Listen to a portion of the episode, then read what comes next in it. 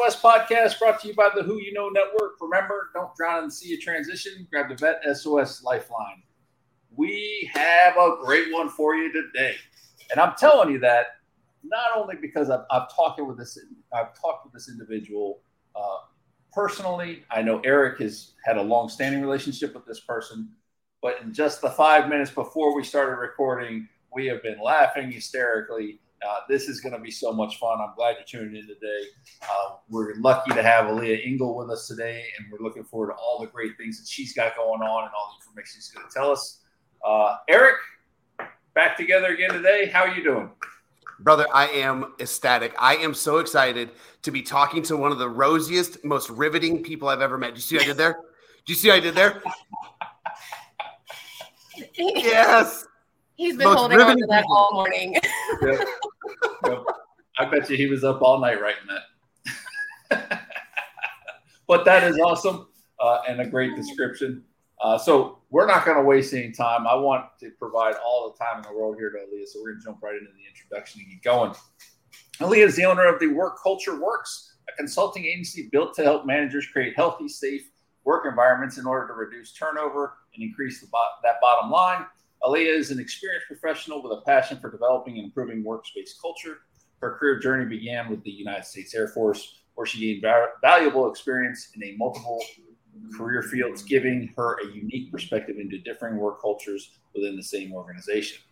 While in the Air Force, prepared a copy, uh, Aleha earned three master's degrees, two bachelor's degrees, and six associate's degrees, uh, all focusing on the concepts of human resources, innovation, leadership, and workplace culture. After 21 years in the military, she retired and began pursuing her doctorate in leadership and education in healthcare at Nebraska Methodist College. Aleha, single handedly, I think you are keeping the higher education in business. Uh, it's fantastic. And as someone who has a lot of degrees, I appreciate the continuing thirst for knowledge. But besides that, we are so uh, happy to have you here. Um, how are you doing today? I'm doing wonderful. We've been trying to do this for quite a while. I'm, I'm happy that we've finally been able to connect and get together. Absolutely. Absolutely. Um, it, it, it, real excited to have you on here. Um, let's jump right into it. So you did 21 years. So you, you, are a veteran. You, you have that love of the veterans already. But what made you start to uh, want to even help in the transition space at all? What what led you what, what led your path here? Well, it's interesting because you know most of us go through a more difficult time through our transition than we expect to go through. Most of us experience a much rougher transition. My transition, however, was extremely unique because I dropped my notice right in the middle of COVID. Nice. So we had no resources. I had nothing. Uh, we technically we had tap but that was online cbts you know and and that's even even when it is in person it's not meeting giving you what you need to begin with. So especially when you convert it to cbts i got nothing out of that. So i was put in a position where i was forced to go find the information myself and as you've mentioned, I am a learner. And so if I don't understand something, if I don't know what I'm doing, I'm just going to go figure it out for myself. I'm going to go find all the resources I can possibly find and become an expert in it myself. And that is what I ended up doing, just trying to get my own transition um, completed. And in the process, I ended up helping so many other people. And I became a part of this community that I didn't even know existed. And so when I was done, when I finally hit that retired date, and I said, All right, well, I guess I still have all this information. What am I supposed to do with it? I'm going to keep doing it. I'm going to stay in this community because this is exactly where we get the information that we need to succeed. It's not going to be TAP, and it's not going to be anything that they give us as the mandatory requirements. It's going to be when we get out here and start helping each other. That Absolutely, and I, think the the one thing I I heard it explained a couple times by a couple different people who've come on the show, and they talk about how TAP is is like that minimum PT score. You know, mm-hmm. gives you the very basic stuff. Um, and, and, you know, some instructors are better than others. We all know that. Yep. Uh, I was blessed to have one course I took where the instructor was phenomenal and went above and beyond. You know, probably broke several laws doing that. But you know, beside the point, um, it is what exactly what you said. It's that that bare minimum, and then there's so much more out there. Um, Yeah. And the fact that what you did is the same thing, Eric. I know we've heard multiple times on the show. You take ownership of your transition, and that made the difference in, in all that. You know, and I know Eric, you've talked about that numerous times. Yeah, I and but Aleha, what you said is, and, and and I know you like you are an incredible human being. You've got a heart to give, but what you said is right. We can't just sit back, right? We can't just hold on to all this information because when we look behind us and we look at the next folks coming through, they're struggling. We're not. Yes. I, I hate to say it, but we're not unique in our struggle, right? The the circumstances might be unique, but we all kind of struggle. Yes. So we have to be able to share that information. We have to be able to get it to the next person because we are who we can count on, Yep. right? Yep. And I'm personally thankful that I've got family like you in this space that I know I can count on. That when I am struggling, I can reach out to. You and I have known each other for a while.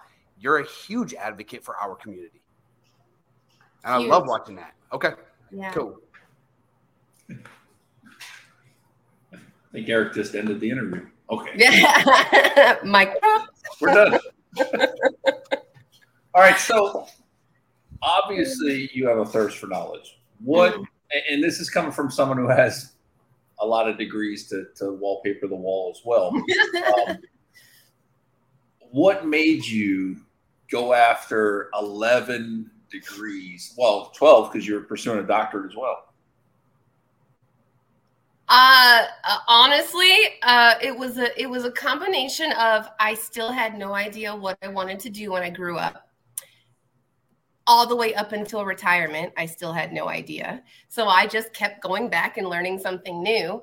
But there's also that aspect of, you know, as as a member of the military, we have a lot of educational resources that will pay for school for us and I am not somebody that likes to waste resources. So if I see an opportunity, I'm taking it. So between resources and just being lost, here I am. Yeah, I, I, I, I can't disagree with anything you just said.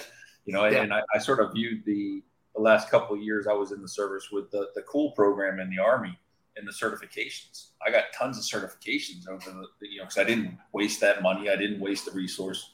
Went after it, trying to figure out who I wanted to be. yeah. So I can't disagree at all with that. How about you, Eric? No, I um, you know, I I I grew up. You know, you clean your plate, right? You clean your plate, you eat all your beans, you you finish the peas, whatever it is. Like you clean your plate, and there's so much out there for us. Yeah. Um, it is easy, I think, and Ali, I think you'll you'll attest this. Like it's it's easy to get bogged down and just kind of get overwhelmed with all of the things that are out there. But you have done such a great job of becoming, and I have said this, I will say this till my, my dying breath. You have done such a great job of becoming the CEO of your transition. You have taken charge of your transition, right? Yeah. And people who are in charge of things don't waste things, right? Because we've got skin in the game. That too. Yeah.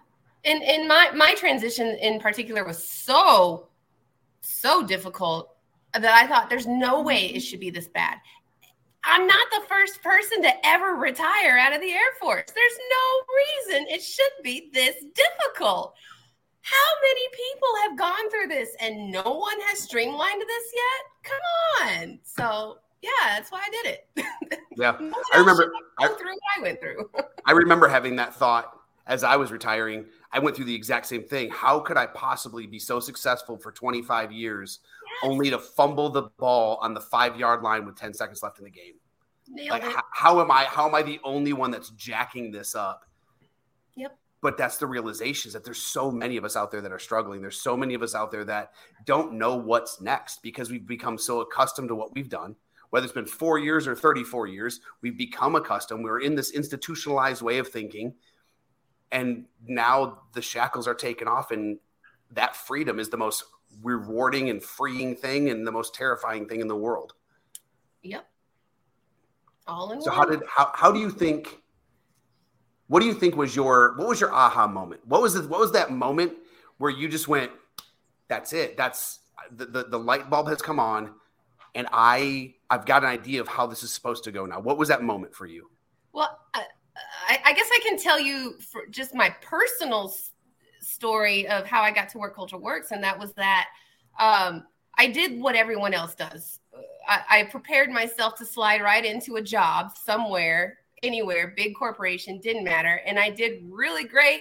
I did everything all of these agencies told me to do. I nailed that job. They wanted me. I got in there and I was this rock star. And for four months, I said, This is the dumbest thing I've ever done. Why did I do this?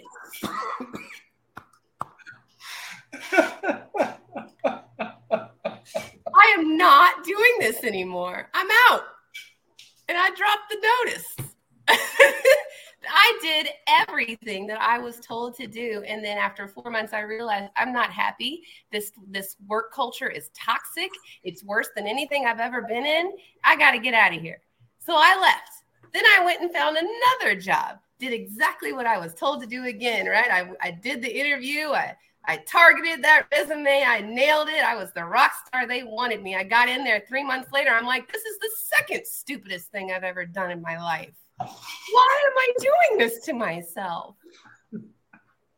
Because I'm not following what I'm what, what my needs are anymore. Because we have been taught to do what the what the gander needs, right? We've been doing what the team needs and we're doing exactly what we're told. And we're very good at doing exactly what we're told. What we suck at is stopping and saying, wait a minute, I don't have to do what I'm told anymore. What makes me happy? Where is my goal landing at? That is the moment. So, many of us get caught in that moment, Yes. right? We because we think that we just have to have a job. I'm leaving service. I have to do something. I have to work. I have to have a job. And so we land in the wrong culture. We land Yes. at the wrong position. We land at the wrong, you know, the wrong level or the wrong salary, the wrong location. And honestly, that's where people like you come in is to kind of help us figure that out. Right? Is to like that's that's where that's where this podcast is so like that's what we want to do with this is we want to get the word out that it's yours Yes. right? What is your your why? It's yours. And that is one of the hardest things I think some of us have to do is once we shed that uniform is I is figure out what my identity is now. It has been Yes. wrapped up in the in service and in God, country, and Corps, and it has been wrapped up in all the lickies and chewies on our walls and our uniforms and our badges and our. But, but what makes me happy? Yes. Yes. Yeah, I'm so Because glad you found it. find that, once you find that, you're gonna go keep continue going through that cycle over and over and over again. Yep. Until you figure out what makes you happy. God bless. I, I don't. We're gonna run out of knowledge bombs. I'm just gonna drop another one. We're gonna run out. it, it it's such it's such a valuable point and so important. Because every one of us i'm not going to say we all do it um, because i've definitely talked to some people who, who are fighting the system the whole way and struggling instead of at least listening to some advice. But you know it's I, i'm just like you in the sense that you know i did everything i was supposed to do for the transition know, I did the internship. I, I, you know, landed a job out of the internship. I had another program I applied for, got a job offer out of there. So I had two offers at the same time. You know, just how they, you know, they draw it up like John Madden on the whiteboard, exactly how you're supposed to do it. Um, and then, you know, right now I'm blessed that the work culture I'm in uh, is not like the one you described. Um, so I, I, I can't complain there. I am not complaining about my job. Um, but at the same time, you have to make sure you are happy. And that was the one thing I, I left transition with in my mind is I don't care what the job is. I really don't, as long as I'm happy. If I can go to work every day, I enjoy the people I'm around, I enjoy the work we're doing. I mean, work is work, but you, know, you can still enjoy it. Um, and, and I don't want to come home and kick the dog. You know, then you know maybe that is. you know, no, ultimately, I think taking that leap like you did, and I think we're leading right into work culture works. Um, I think is that next level of happiness. Uh, and I'd love to hear why you started Work Culture Works. Oh yeah, so I guess um, at that point, or I had finally quit that second job. I said um, I just went back and looked at my own resume for a second. I said, why did I do these things? Why did I focus on these topics? And and throughout my military career, you know, I focused. I, I got a degree in HR because I wanted to be a better manager. I got a degree in um, technology management because I wanted to be a better, better at innovation.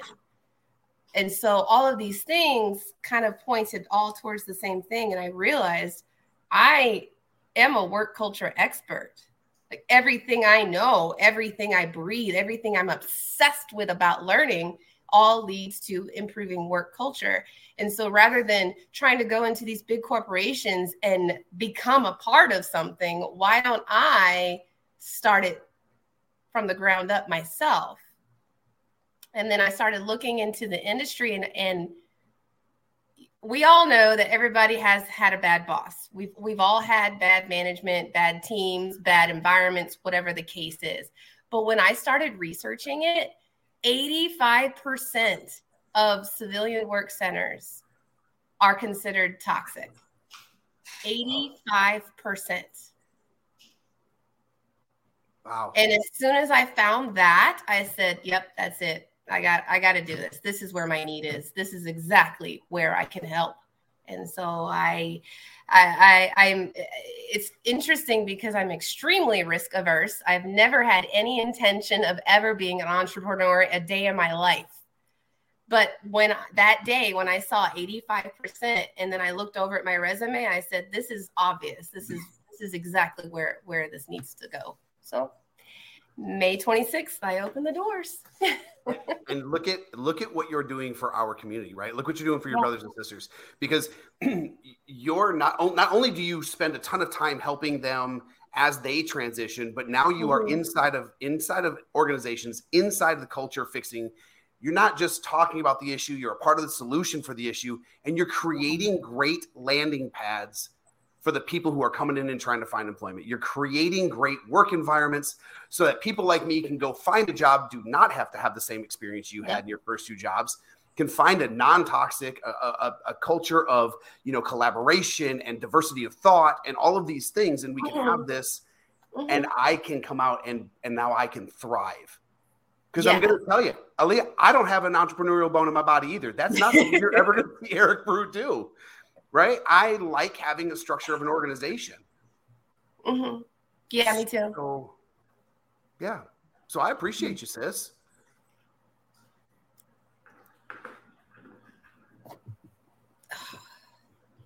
What? I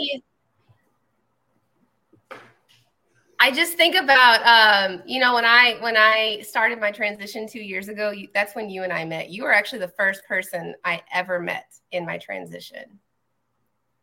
And when I think about that two years ago and today, night and day, night and day. You and I have have we've we've seen so many success stories since then, and it's I, I love it. Yeah, I love. It. And I have loved seeing where you've gone, what you've walked through, and where you are now. It is so fun to watch our siblings succeed. Right? It's so fun to sit back yeah. and go, yeah. That's what they should have been doing. I remember when when I watched you launch and I was like, "Yep, that's exactly where she should have been the whole time." so, yeah. okay. So yeah. tell us tell us what is it How do I want to phrase this? Tell us what an organization can expect by bringing you on board and helping us fix our culture. Yeah, so I, I I I currently offer three different packages, and it really just depends on well, it depends on a lot of factors. It depends on the size of your company, and it depends on um, how deep you want me to go. So the first package, I can come in and I can just give very generalized, basic training to your managers and your employees because from my from the way I deliver my information, the reason it's different from regular leadership training is I look at it from an employee perspective. I don't come in and tell your leaders what your leaders should be doing to get what they need because it's never about what they need. It's been about the employees from the very beginning. So when I come in and I provide that training, I say, as an employee, this is how you foster positive work culture. As a manager, this is how you foster positive work culture. And as a senior leadership team member, CEO, C suite, whatever, you aren't off the hook either. This is how you ensure foster to and foster positive work center. Um, and so that's just like the very generalized training. And then I also offer an option where I come in and I and I, I do my investigation. You basically just let me loose in your company for a week and I'll walk around, I'll ask questions, I'll do interviews, I'll I'll observe, I'll probably just sit and just watch for a day and see how people interact with each other, pick up on those idiosyncrasies that people may not necessarily be willing to verbalize to me.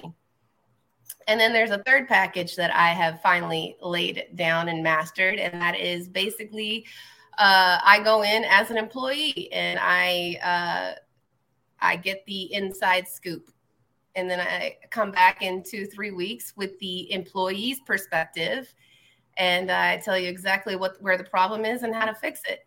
I'm not going to hold your hand. All I can do is tell you exactly what you need to do to fix it. It'll be up to you if you want to do it or not undercover boss. Yeah, I was just thinking, I'm, like, I'm, I'm picturing, I'm like, okay, so Aleha's a pretty recognizable human being. I'm thinking, like, are we talking disguises? Yeah, like, doing like, all of it. you know, you never know how many wigs I've got in that closet. so you're, you're explaining this, and, the thing that's going through my mind is the movie Office Space. Mm, mm-hmm, you know, mm-hmm. how many times you sit down and talk with an employee and you get the conversation. You know, I got seven bosses, Bob. Yeah. Yeah. And that's a problem. that's a problem. Yeah.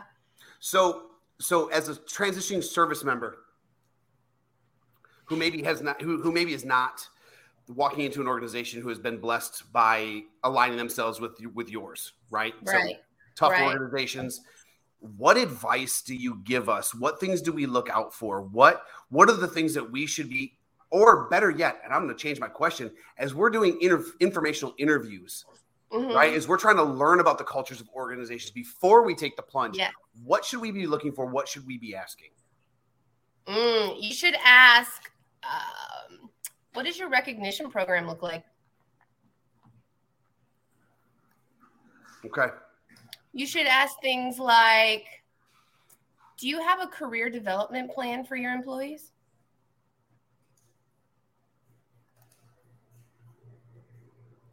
Yeah. A lot of, and I think a lot of us don't know that. A lot of organizations have, um, you know, they've got, uh, uh, what do you call it? Educational benefits, right? Mm-hmm. That they have through the HR department. You can get your educational mm-hmm. benefits. What is that? Um, I'll tell you one thing that I'm a big fan of, of, of asking and I know you're gonna I know you recognize this is what is what is your veteran onboarding process? Yep. Right. Yeah. What, what's your v, what's your veteran ERG look yeah. like? What's the health of it? Is it relevant?